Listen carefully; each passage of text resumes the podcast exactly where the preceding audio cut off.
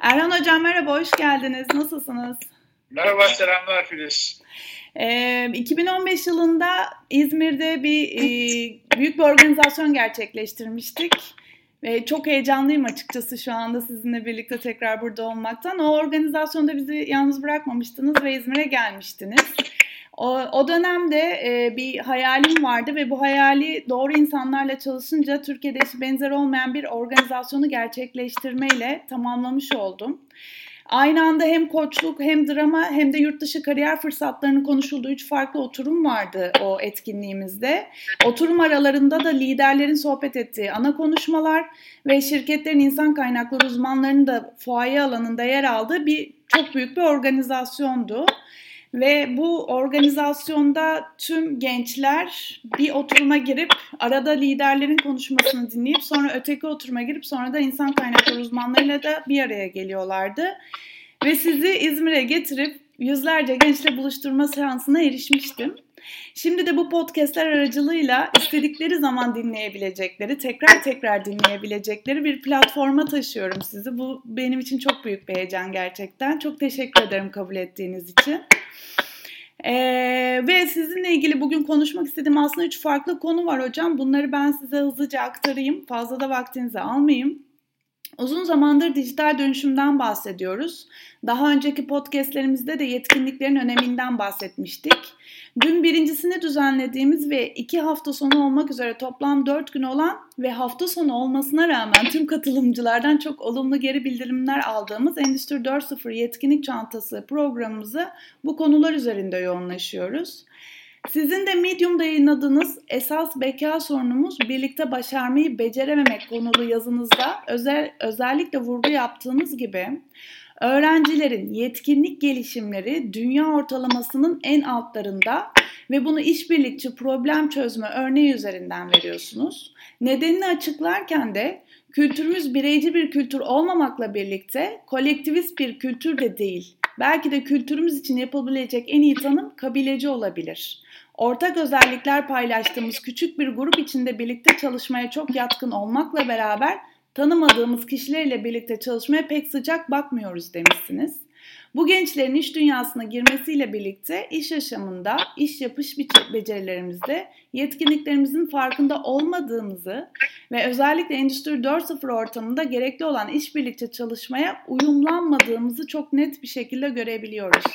Sizin açıklamalarınızdan da anlaşılacağı gibi tüm iş yapış biçimlerimize ve toplumsal değişimlere dünyanın çatısından bakar gibi bakmamız gerekiyor.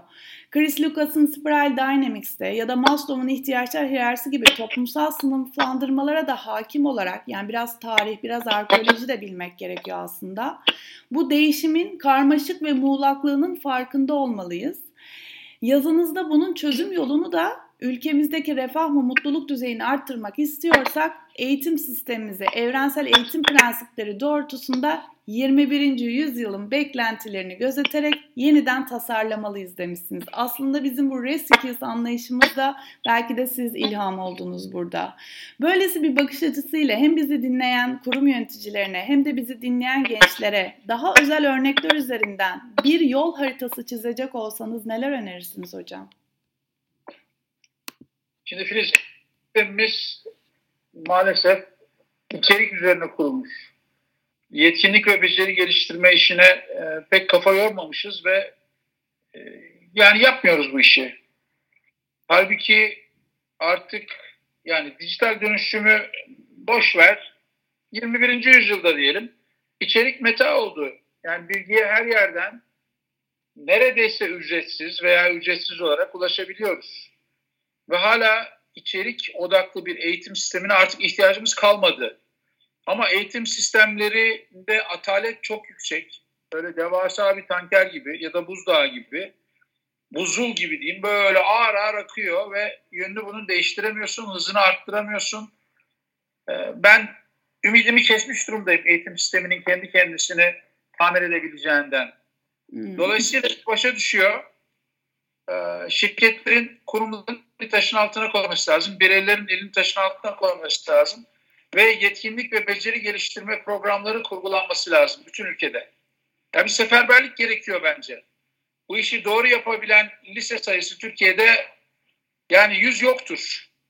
Belki 30, belki 40, belki 50. Bunlar da işte daha çok IB programları, işte abitur programları yani yurt dışından ithal edilmiş müfredatla beceriyi harmanlamayı başaran programlar. Ee, maalesef sadece özel okullarda var bunlar. E buradan çıkacak 40 tane, 50 tane liseden çıkacak öğrencilerle e, yani yetmez bu. E, üniversiteler de maalesef bu konuda çok başarısız. Sorunun farkında bile değiller. Yani şu anda üniversitede gündemde olan konulara e, bir baksan işte yok bildiriye imza atan hocaların işten çıkartılması, Maalesef. yok işte e, Bologna sürecine uyum, ECTS'ler bilmem ne. İşte Erasmus'a gidelim mi gitmeyelim mi? Öğrenci tezi bu dönemde mi yapsın, şu dönemde mi yapsın? Bu dersi almadan bu dersi alabilir miyiz? Ön koşullar bilmem ne. Arkaik konular yani 20 bile değil 19. yüzyıl konuları diyeceğim sana. Yetkinlik ve beceri konusunda üniversite kafa yormuyor. Daha da acısını söyleyeceğim. Yorsana yazar. Çünkü üniversitenin içinde bile yetkinlik, beceri geliştirme kapasitesi olan insan sayısı çok kısıtlı. Kendi yetkinlik ve becerileri ne noktaya kadar gelişmiş ki ne geliştirebilsinler. Dolayısıyla liseden veya üniversiteden bunu bekleyemiyoruz maalesef. E, iş başa düşüyor, sürekli eğitime düşüyor, yaşam boyu eğitime düşüyor, şirketlere düşüyor, bireylere düşüyor. Hı hı. Yani bu yetkinlik listesi aslında hiç böyle sır falan değil. Dijitali de geç, çok daha temel yetkinlikler var.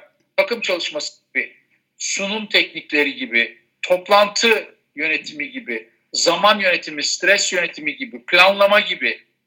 Ha, bunun yanına dijital dönüşümün empoze ettiği ya da bizi zorladığı koyduğumuz ek beceriler teknoloji okuryazarlığı, kodlama bilmek, biraz daha fazla eleştirel düşünmeye odaklanmak, biraz daha fazla takım halinde kompleks ya da e, karmaşık problem çözmeye odaklanmak. Yani takım çalışması her zaman önemliydi.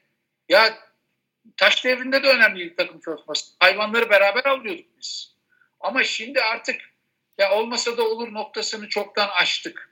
Bu çağın karmaşık problemlerini takım halinde çalışmadan çözmemiz mümkün değil. Farklı beceri ve farklı bilgi birikimine sahip insanları bir arada çalıştırabilmemiz gerekiyor. Ee, teknolojinin en, bize üstümüze getirdiği ek sorumluluklarda teknoloji okuryazarı olmamız lazım. Doğruyla yanlış haberi ayırt edebiliyor olmamız lazım. Yani enformasyon, bilgi okuryazarı olmamız lazım. Medya okuryazarı olmamız lazım. İnanılmaz bir dezenformasyon var ortalıkta. Ee, ve kodlama bilmemiz lazım. Büyük veriyle baş edebilmemiz lazım meslekten ya da alandan bağımsız olarak analitik düşünme, algoritmik düşünme becerisine sahip olmamız lazım. Ee, büyük veri analitiğinden anlamamız lazım. Yapay zekada ne yapılabileceğini anlayacak kadar bile olsa yapay zekaya aşinalığımızın olması lazım. Ee, ve yani üniversiteler maalesef bu beceri setini tamamlamakta e, çok geri kalmış durumdalar ya da çok başarısız durumdalar. Birçok sebebi var. Yani YÖK onlara böyle bir yol göstermiyor, böyle bir şart koşmuyor. Üniversitelerde bu beceri seti eksikliği. Zaten çok yoğun bir müfredat var. E, vakit bulamıyorlar. Bu işi yapabilecek insanlar üniversitelerde değil. Bu işi yapabilecek insanlar üniversitelerde tutunamıyor. E, vesaire vesaire. E, yani üniversiteler bayağı çağ dışı bir derebeylik sistemi gibi yönetiliyor. Son derece şövenist ortamlar son derece hiyerarşik ortamlar. İşte profesör doçent de buyuruyor, doçent yardımcı doçent, o araştırma görevlisine, o öğrenciye buyuruyor falan. Ee, üniversiteden, üniversite ben bu işlerin yapılabileceğine inanmıyorum. Tabii istisna üniversiteler mutlaka var. Bu işin farkında olan insanların içinde bulunduğu üniversiteler. Ee, özellikle vakıf üniversiteleri yani daha şeffaf ve daha hesap verebilir olmak zorunda olan üniversitelerde biraz daha hareketlilik görüyorum. Hı. Ama ben yine de çözümün bireylerde olduğuna inanıyorum ve o kadar da zor değil. Yani bugün istediğiniz beceriyi geliştirmek için gereken bilgi seti ya da hangi pratikleri yapmanız gerektiği falan e, yani Udemy'de, Udacity'de, Coursera'da, edX'te, internette, Khan Akademi'de, Carnegie Mellon'da, Harvard'da e, bunlar var. E, ama beceri geliştirmek zor bir iş. Yani bilgi edinmekten daha zor. Onun için bu dış üniversite ve eğitim dışındaki kurumların üniversiteyi bitirmiş insanlardan çok ilkokul, ortaokul lise çocuklarına odaklanması gerekiyor. Süper. Yani bilinçli aileler gerekiyor, bilinçli ebeveynler gerekiyor. Bu saçma sapan dershanelerde teste hazırlamayla çocukları çürüteceklerine çocukların yetkinliklerini ve becerilerini geliştirebilecekleri, yaratıcılıklarını hayata geçirebileceklerini ve inisiyatif alabilecekleri ortamlara onları sokmaları gerekiyor. İşte yani izcilik bile diyebiliriz. Biraz daha eskiden bir örnek vereyim. Günümüzün daha geçerli örneği maker laboratuvarları veya girişimcilik eğitimleri. Çocukları bu tür ortamların içine sokmamız gerekiyor. Bana sorarsan ilkokulda bile bu olabilir ama ortaokulda şart. Yani 8. sınıf öğrencisini lise sınavına hazırlayacaksın olacak. Gireceği lisede de zaten alması gerekeni almıyor. Lise öğrencisini üniversite sınavına hazırlayacaksın olacak. Çocukları hayata hazırlamaya odaklanmamız gerekiyor. Bunun için de maalesef eğitim sisteminin dışındaki çözümlere bakmamız lazım. Ücretli veya ücretsiz. Yani bunu 20 tane bir aile, aile bir araya gelip kooperatif kurup kendi işlerinde de bunu organize edebilirler. İlla e, formal bir eğitim almaları gerekmiyor ama herkesin bir şeyler yapması gerekiyor. Zaten bir sonra yazmayı planladığım kitabın adı Eğitim Sende olacak ve eğitimin sorumluluğu artık okulların tamamen çağ kaldığını ve eğitimin sorumluluğunu ailelerin alması gerektiğini okul dışı kaynaklara yönelmeleri gerektiğini anlatacağım o kitapta. Harikasınız hocam. Çok teşekkürler. Ben de bunu Resikis Training olarak biz bunu yaşam boyu öğrenmede kişisel learning management sistemi kurmak olarak anlam, anlamlandırıyorum ve buna yönelik bir yol haritası çiziyorum. Yani sizin öğrenme yöntemleriniz nedir? İşte podcast'te podcast, uzaktan öğrenimse uzaktan öğrenme. Ee, herhangi bir sivil toplum kuruluşunun yapmış olduğu çalışmalara katılma, gönüllü faaliyetler gibi gibi herkesin kendi yolunu bulması gerektiğini özellikle vurgulamaya çalışıyoruz. Sizin böyle bir e, farklı önerebileceğiniz bir yol haritası var mı? Bu konular dışında. Valla biz de öğrencilere e, bir menü veriyoruz ve bu menüden kendi ilgi alanlarına göre seçmelerini öneriyoruz. Hazırlıktaki öğrencilere daha alanına göre yani işte psikoloji öğrencisi ise e, en az bir, işletme öğrencisi en az dört, mühendislik öğrencisi en az üç staj yapmalarını öneriyoruz.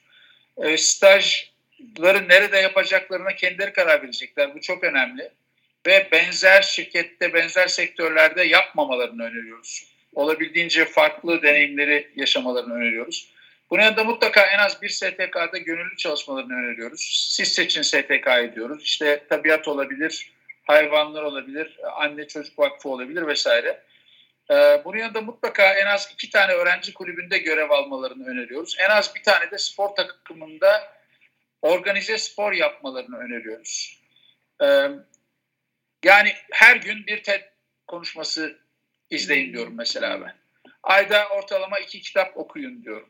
Mutlaka tiyatroya gidin diyorum ve bir arkadaş grubuyla gidin tiyatrodan sonra oyunu tartışın diyorum sinemayı izleyip aynı güzel filmde denk çıkmayın. Sinemayla ilgili bir tartışma kulübü kurun. Bir, bir saat, iki saat bir kahve için yani biraz daha entelektüel bir ortama entegre edin kendinizi demeye çalışıyorum. Hobilerinden mutlaka kopmamaları gerekiyor. Yani ne bileyim işte müzik yapıyorsa müzik yapmalı, dans ediyorsa dans etmeli, e, resim yapıyorsa resim yapmaya devam etmeli. E, yani olabildiğince kendinizi üniversitenin dışına atın diyorum çocuklara üniversitenin sosyal sermayesinden faydalanın. Sadece eğitiminden değil, şehrin de sosyal sermayesinden faydalanın diyorum. Çünkü bir üniversitenin sadece verdiği derslerle öğrenciye gereken formasyonu verme şansı yok. Böyle bir iddiası da yok. Herkesin bunu kabullenmesi gerekiyor. Ya bu dersten çıktım öbürüne girdim. Bundan A aldım, bundan B aldım da öğrencilik olmaz. Evet, evet. Bunu çok daha kapsamlı bir deneyim bütününe e, dönüştürmek gerekiyor. Ben heybe diyorum. Yani öğrenci heybesini doldurmalı. Derslerle o heybe dolmaz. Ders dışı etkinliklerle dolar. İşte eğer biraz daha bu işi teknik yönden falan hani yapmak isterseniz belki öğrencilere bir işte 16 e, kişilik diye bir site var. 16personalities.com. Ee, orada verilen türden e, kişilik testleriyle işte introvert müsün, extrovert müsün, e, nasıl daha iyi öğrenirsin falan gibi birazcık daha öğrencinin kendisini tanımasını sağlarsak öğrenciye hadi sen seç dediğimiz zaman öğrenci sudan çıkmaz çıkmış balığa dönmez diyorum. E, ayrıca üniversitelerde mesela bu profesyonel gelişim merkezlerinin rolü çok önemli. Öğrencinin oraya işte staj, e, sadece staj bulmak için değil, e, kariyer planı yapmak için de gitmesi lazım. Özgeçmiş atölyelerine gitmesi lazım. E, şirket seanslarına gitmesi lazım ki bitirdiğinde etraftaki şirketlerin kültürleri ve aralarındaki farklar hakkında bir bilgisi olsun. Hangi sektörde, hangi büyüklükte bir şirkette çalışmak istediği konusunda kafasında bir şeyler olsun. Akademisyen mi olmak istiyor, yani araştırmacı mı olmak istiyor, profesyonel mi olmak istiyor, e, özel sektörde mi çalışmak istiyor, devlette mi çalışmak istiyor. Bu konularda kafasında bir şeyler oluşsun. Çıktıktan sonra hani ne çıkarsa bahtıma noktasında olmasın diyoruz. İş yaşamındaki profesyoneller için peki hocam bunu nasıl önerirsiniz? Ya yani şöyle bir, e, Evrim Kur'an'ın son bir araştırması var Üniversium 2019'un. Türkiye'nin öğrenci ve çalışan gençler için en çekici şirketler araştırması vardı. Ve bu geleceğin meslekleri belli olmadığı için geleceğin yetkinlikleri üzerinde durmamız gerektiğini özellikle vurguluyor Evrim Kur'an. Ve şunu söylüyor, okulların bu konuda neredeyse hiç yetkinlik gelişimi yatırımı yapmadığı ülkemizde genç profesyonellerin bu becerileri geliştirmesinde şirketlere çok iş düşüyor. Şimdi bir bunun şirket yanı var. Şirketler ne yapmalı? Bir de şirketin iş yapış biçimleri içerisinde kaybolmuş genç profesyoneller yani işin başımdan aşkın diyenlere iki farklı açıdan ne önerirsiniz? Ah, bu üniversitemi ben de yakından takip ediyorum. Evrimle arkadaşız, sık sık görüşüyoruz, konuşuyoruz. Hatta yeni kitabı da çok yakında çıkmak üzere. Aa, Tergastan Tablete diye bir kitabı vardı. Bir tane daha çıkacak şimdi. 22 Aralık'ta Mehmet Zorlu Vakfı ile birlikte yaptığımız gençlik zirvesi yani Mehmet Zorlu Vakfı'nın finanse ettiği e, Zorlu PSM'de yaptığımız bir gençlik zirvesi var. Orada Bekir Ağırdır'la e, gelecek e, konuşacaklar. Öğrencilerin beklentilerini, kaygılarını, umutlarını falan konuşacaklar. E, canlı yayınlıyoruz bunu bu arada. Biliyorum. İstersen onu da podcastine dahil et. Tamam. E, hatta yani zirveye gelmeni öneririm. Orada kendin çekimlerini de yaparsın. Belki mülakat falan da yaparsın Evrim'le. Süper. E, aslında iş dünyasına katılanların işi daha da zor. Onu net söyleyeyim. Çünkü üniversite öğrencileri ne kadar şikayet etse de üniversite ortamından üniversite çok daha hafif bir yük. Yani haftada 15 saat 20 saat derse giriyorsun. Hadi 10-15 saatte çalışsan 40 saat 50 saat eder. Yani 50-60 saat zamanın kalıyor senin kişisel gelişime ayırabileceğin. Ama iş dünyasına girdiğin anda sabah 9 akşam 9 cumartesileri de yarım gün diyorlar. 3'e kadar çalışmanı istiyorlar. Müthiş bir tempoya giriyorsun. Bırak kişisel gelişimi ailene ayıracak zamanın kalmıyor. Ee, hiçbir şey yapamıyorsun, kitap okuyamıyorsun, kitlenip kalıyorsun. Ee, bu insanlara tavsiyem çıkmaları bu ortamda. Bu ortamdan çıkmadan kendilerini geliştiremezler. Yani öyle bir dipsiz kuyuya atıyorlar ki kendilerini. Ondan sonra free fall sürekli böyle düşüyorlar aşağı doğru ve sonunda da e, yabancılaşma başlıyor. E, şirkete karşı yabancılaşma, mesleğe karşı kendinden yabancılaşma. Ondan sonra depresyona giriyorlar. Bu da çok zaman almıyor yani. 10-15 sene içerisinde suyu sıkılmış limon gibi oluyorlar. Kimsenin işine yaramaz hale geliyorlar. Ee, hemen çıksınlar. Hazır olmadan çıksınlar. Bu hazırlıkları tamamlasınlar. Ondan sonra geri dönsünler. Şirketlere de önerim. Tabii bunu dinlemeyecekler. Çünkü herkes bugünden yarına kaç para kazandığına bakıyor. İnsan kaynağına önem verme e, noktasına birçok şirket varamamış durumda e, hepsinin günahını almayayım. E, Türk İstanbul'da şu anda birçok şirkette sürdürülebilirlik masaları kuruldu. Çünkü e, bugünkü para yapış biçimiyle 100 sene sonra ayakta kalma ihtimallerinin oldukça düşük olduğunu farkındalar bazı şirketler. Ve insan kaynağını geliştirmeleri gerektiğini de fark ediyorlar. Mesela şu anda işte içinde bulunduğum bir program e, kurumsal girişimcilik projesi yapıyor Zorlu Holding. E, ve 5 tane e, takım var. Bu takıma 20 gün zaman veriyorlar. Bir iş fikri geliştirmelerine izin veriyorlar. Mentörler buluyorlar. Bunlara işte bootcamp dışarıdan destek falan veriliyor. Bu arada bir sürü beceri geliştiriliyor. Ondan sonra jürinin önüne çıkılıyor ve bu şirketlerden bir veya iki tanesi fon alarak istifa ederek yeni şirket kuruyorlar. %75'i e, bireylere kalmak üzere. Mesela bu çok güzel bir proje, pahalı bir proje. Ama e, holding farkında çıkan şirketler hemen işte çok büyük paralar kazanmasa bile bu program sayesinde kendi çalışanlarına çok ciddi bir eğitim vermiş oluyor. Ve eğitimin de bir kısmını e, çalışanlardan bekliyor. Yani onlara mentörler veriliyor, zaman veriliyor ama o zamanı doldurmak da çalışanların işi. Bence her kurumun yani kurumsal girişimcilik olabilir. Yani MT Training'di bunun aslında eski ismi. İşte e, eski ismi demeyeyim. Eskiden yapılan uygulamada yönetici adayı eğitimleri falandı. E, bunun e, büyütülmesi, zenginleşmesi lazım. Mesela geçen hafta Posko Aslan diye bir şirkete gittim. Kocaeli'de çelik üreticisi. Çok şaşırdım. Yani bütün bir günü işe ara veriyorlar. Böyle konuşmacılar geliyor akademiden, iş dünyasından ve bunlar mavi yaka inanır mısın? Yani şirket mavi yaka sadece beyaz yakaya kısıtlamıyor bunu. Mavi yakasını da ama biraz sofistike mavi yakayla çalışıyorlar. Yani makine teknisyenleri falan. Onların da dünyada ne olup ne bittiğinden haberdar olması ve kendilerini geliştirmesi gerektiğinden farkında. E şimdi bu bir Kore şirketi tamam mı? %70 Kore, %30 Türk. ya Koreli düşünüyorsa Türk de düşünebilmeli bunu. Bütün Türk şirketlerinin yani şu sürekli eğitim var ya Türkiye'nin kanayan yarası ya ben istatistiklere bakıyorum yılda bir buçuk gün falan ayırıyorlar sürekli eğitime. Şaka mısınız ya? Evet, yılda bir buçuk günde ne olur? Yani bunun minimum iki hafta olması lazım. Minimum. iki evet. ila dört hafta arasında sürekli eğitime harcanması lazım. Amerika'da eğer e, profesyonel mühendissen her yıl bir hafta eğitim almazsan profesyonel mühendis statüsünü kaybediyorsun. En az bir hafta eğitim alman gerekiyor. Yani bu akreditasyon ajansından alman gerekiyor bu eğitimi. Bunun yanında kendini geliştirmek için kitap mı okuyacaksın? Onu zaten yapıyorsun. Yani bir hafta formal eğitim alıyorsun. Üniversite vari bir eğitim alıyorsun. Maalesef ben bunu Türkiye'de görmüyorum. Türkiye'de işverenler çalışanın suyunu sıkmak üzerine bir iş modeli kurgulamışlar. Hiçbir şey vermeden alabildiği kadar çok saatini almaya çalışıyorlar. Çok güzel bunu Kaan Sekban yerden yere vuruyor. Sonuna kadar da haklı. Bu şekilde bu iş yürümez kardeşim. Siz aklınızca para kazandığını zannediyorsunuz. Bütün çalışanları kendinize düşman ediyorsunuz.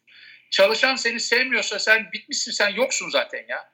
Ölmüşsün gömenin yok. Dolayısıyla çalışanlara ciddi olarak kariyer yatırımı yapması gerekiyor bütün kurumların. Eğer 100 sene sonra ayakta kalmak istiyorlarsa. Maalesef şu anda içinde bulunduğumuz derin ekonomik kriz birçok şirketi bu tarafa fazla zaman ve kaynak ayırmaktan alıkoyuyor. Ama her gecenin bir sabahı var. İşler düzeldiğinde buna mutlaka zaman ayırmaları gerekiyor. Yani şu anda hemen zaten zarar eden bir şirket her işi bırak çalışanla yatırım yap de, diyemiyorum ama fırsat bulur bulmaz çalışanların yetkinliklerinin geliştirilmesi gerekiyor. Çünkü o, bu dijital dönüşüm dediğin şey o kadar hızlı yürüyen bir şey ki zaten 10 sene 15 sene sonra sen o çalışanı geliştirmemişsen o çalışan hiçbir işe yaramaz hale geliyor. Ee, dolayısıyla bana sorarsan her şirketin kendi üniversite programını kurgulaması lazım ama 4 yıllık üniversiteden bahsetmiyorum kendi akademisini Akademi. kurgulaması evet. lazım diyeyim. Ve burada da olabildiğince az üniversite hocalarından destek almalılar. Onlar zaten bu işi o kadar iyi bilmediklerini yeteri kadar kanıtladılar. Ha belki bir yüzde beşi, yüzde onu böyle eğitimlerde işe yarayabilir. Onlardan faydalanabilirler. Onun dışında profesyonellerden destek almaları gerekiyor. O işi yapmış olan insanlardan destek almaları gerekiyor. Uzmanlaşma çok önemli değil mi? Yaşam boyu eğitim Türkiye'de çok geri. Sürekli eğitim çok geri Türkiye'de. Yani biz insana yatırım yapmayı hiç düşünmüyoruz. İnsanı kaynak olarak düşünüyoruz ama o kaynağı beslemezsen, geliştirmezsen o kaynak çok hızlı tükeniyor. Belki 100 yıl önce böyle değildi ama artık o kaynak çok hızlı tükeniyor. Çünkü bilgi, bilginin ikiye katlanma hızı bir güne düştü artık ya. Sen bu adamı haftada 70 saat çalıştırırsan adam eve adamın ölüsü gidiyor. Yemek yemeye bile fırsatı olmuyor. Yatıyor. Ondan sonra bu insan nasıl kendini geliştirecek? Yani tiyatroyu, sinemayı geçtim. Nasıl kitap okuyacak bu insan? Nasıl sosyalleşecek? Peki hocam bu paradigmal değişimin gerçekten bu değişimleri yaşam boyu öğrenmeye doğru tüm toplumları iteceğine inanıyor musunuz? Çok hızlı bir değişim olan bu paradigmal değişim. E, Valla e, yani ya yapacaklar ya kaybolacaklar ortadan. Ben evet. geleceğin toplumunda iş haftasının böyle Türkiye'deki gibi vahşi 45 50 55 saatler falan olmayacağını düşünüyorum. Yani şu anda Kanada'da 37,5 saate düştü mesela. Evet. 35 konuşuluyor. İşte 4 gün konuşuluyor. E, böyle olduğunda insanların e, kişisel gelişime ve profesyonel gelişime çok daha fazla zamanları kalacak. E, ama bazıları da tamamen düşecekler yani. Bu hızla giden bir tren. Bazıları bu trende tutunamayacaklar ve düşecekler. İşte bunlara işlevsizler diyoruz. Bunlar için de e, işte universal gelir falan gibi modeller oluşturacağız. İşsizlik sigortası modeli oluşturacağız. İşte ne bileyim nargileci açacağız. Ücret kıraathane e, TikTok falan geliştireceğiz. Bir şekilde oyalanmalarını sağlayacağız. Ama iş e, süresinin kısalacağını düşünüyorum. Daha fazla insanın evden çalışabileceğini düşünüyorum. Esnek zamana geçileceğini düşünüyorum. Kurumların ufalacağını düşünüyorum. Sanal kurumların ortaya çıkacağını düşünüyorum. Çok daha fazla insanın freelancer olacağını düşünüyorum. Freelancer olduğunu düşünsene. Yani hangi gün kaç saat çalışacağına kendin karar veriyorsun. İstediğin kadar zaman profesyonel gelişime harcıyorsun. Çalıştıkça bak kendini sömürüyorsun tamam mı? Sömürülen kaynak biter. Çalıştıkça e, hazırdan yiyorsun. Mutlaka tekrar bu kaynağı yenilemen lazım ki tüketmeye devam edebilesin. Freelancer olduğun zaman bunun planlama yükü, sorumluluğu ve yetkisi sende oluyor. Ben gelecekte iş gücünün en azından bazı sektörlerde en az yarısının freelancer olmasını bekliyorum. Gig ekonomi denilen şey. Yani kendi zamanını istediği kuruma, istediği proje için satarak insanların hayatlarını kazanmalarını bekliyorum. Bu da tabii yeni bir iş modeli olduğundan yeni bireysel emeklilik modelleri geliştirmek gerekecek. Yeni sağlık sigortası modelleri geliştirmek gerekecek. Yeni e, iş evden işe ulaşım modelleri geliştirilmesi gerekecek. Belki işte sağlam internet bağlantıları falan, kablolu internet bağlantıları falan gerekecek evlere. Ee, bu insanlara e, belki işte yiyecek sağlamak için ya da onların dinlenmesini sağlamak için yeni hizmetler gerekecek. Düşünsene iş dünyası böyle e, şu anda ne bileyim her taraftan merkeze doğru akan bir e, insan akışı var. İşte şehrin merkezine geliyorlar, akşam tekrar geri gidiyorlar. Yeni modelde çok daha dağınık bir şekilde herkes ortalıkta, herkes kendi evinden çalışıyor. Bu çok daha fazla, çok daha ilginç lojistik problemler getirecek. Yeni meslekler doğacak bu freelancerları desteklemeye yönelik. Yani ben bunları göreceğimizi düşünüyorum. Ben bir 30-40 sene daha yaşarım herhalde diye düşünüyorum. Bitersin. Yani fütüristik şeylerden bahsetmiyorum. Yani zaten 2023'te Amerika'daki iş gücünün yarısının freelance'e geçmiş olması bekleniyor. 2023 dediğin şurada 4 sene 5 sene kaldı. Türkiye'de de 20 sene sonra 25 sene sonra olacak bu. Yani fabrikalar e, belki bu modele geçemeyecek ama fabrikalarda kullanan işçi sayısı azalacak. İşte daha fazla robot olacak, daha fazla daha yetkin çalışan olacak vesaire vesaire. Hocam 4 yıl önce geldiğinizde o sahnede şey demiştiniz. Arkadaşlar bakın data analisti diye bir meslek var. Buraya eğilin demiştiniz. Şu an İzmir'de bile data analisti aranıyor ve e, bir insan kaynakları uzmanı Türkiye'den bulamadım data analisti dedi. E, bu söyledikleriniz de çok uzak değil yani e, bir beş sene sonra bu anlattıklarınızın hepsinin hayata geçeceğini düşünüyorum. Ben zaten geçmişim bunu fark ettim. Freelance olarak, Rescue olarak bu dediklerinizin içindeyim şu anda sen önde gidiyorsun. Bir de e, bu akımın da farkındasın ve bu akımı meslek haline getirmeye çalışıyorsun. Bence çok doğru bir yoldasın. Bak data analizi konusunda biz mesela bundan iki yıl önce belki de üç yıl oldu. Üç, üç yıl önce büyük veri analizi diye bir master programı açtık. Ee, anında doldu ve e, yani yetişemiyoruz. Ee, bir banka geldi bütün sınıfı satın aldı. Sınıfa ben sadece kendi öğrenci koyacağım dedi. Yani şu anda üniversitenin en popüler, en çok öğrenci toplayan e, yüksek lisans programı büyük veri analitiği. Ben sana söyleyeyim 5 sene sonra bu belki 5 sene bile kalmaz. 2 sene sonra bu yapay zeka olacak. Evet. Yani büyük veri yapay zekaya giden yolda atılmış bir adım. Bunun yanına işte makine öğrenmesi koyacaksın. İşte derin öğrenme, sinir ağları, e, büyük veri analitiği oradan yapay zekaya gideceksin. Şimdi yapay zeka yüksek lisans programı e, açan pek okul görmüyorum ortada. Lisans programı açıyorlar. Bence o gerek esas yüksek lisans gerekiyor ve diğer alanlara yapay zekanın entegre edilmesi gerekiyor. E, ama işte 2015'te söylemişsin, söylemiştin tuttu diyorsun. Şimdi tekrar söylüyorum. Bu sefer zekada aynı şeyi göreceksin. Halbuki bir üniversite daha büyük veriye bile yakalayamadı. Evet, orası öyle. Ama umudumuz var hocam. Sizler oldukça. Umut her zaman var ve yapanlar da var. Arayan buluyor yani.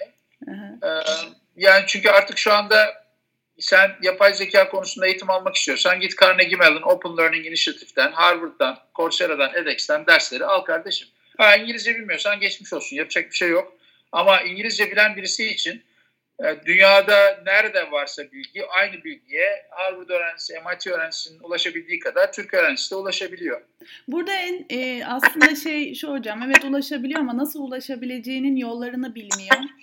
Ya da bunun için zaman ayırmıyor. Sanırım problem burada. Bu da işte birazcık danışmanlık, koçluk, mentörlük gibi anlayışların yaygınlaşmasıyla olacak gibi.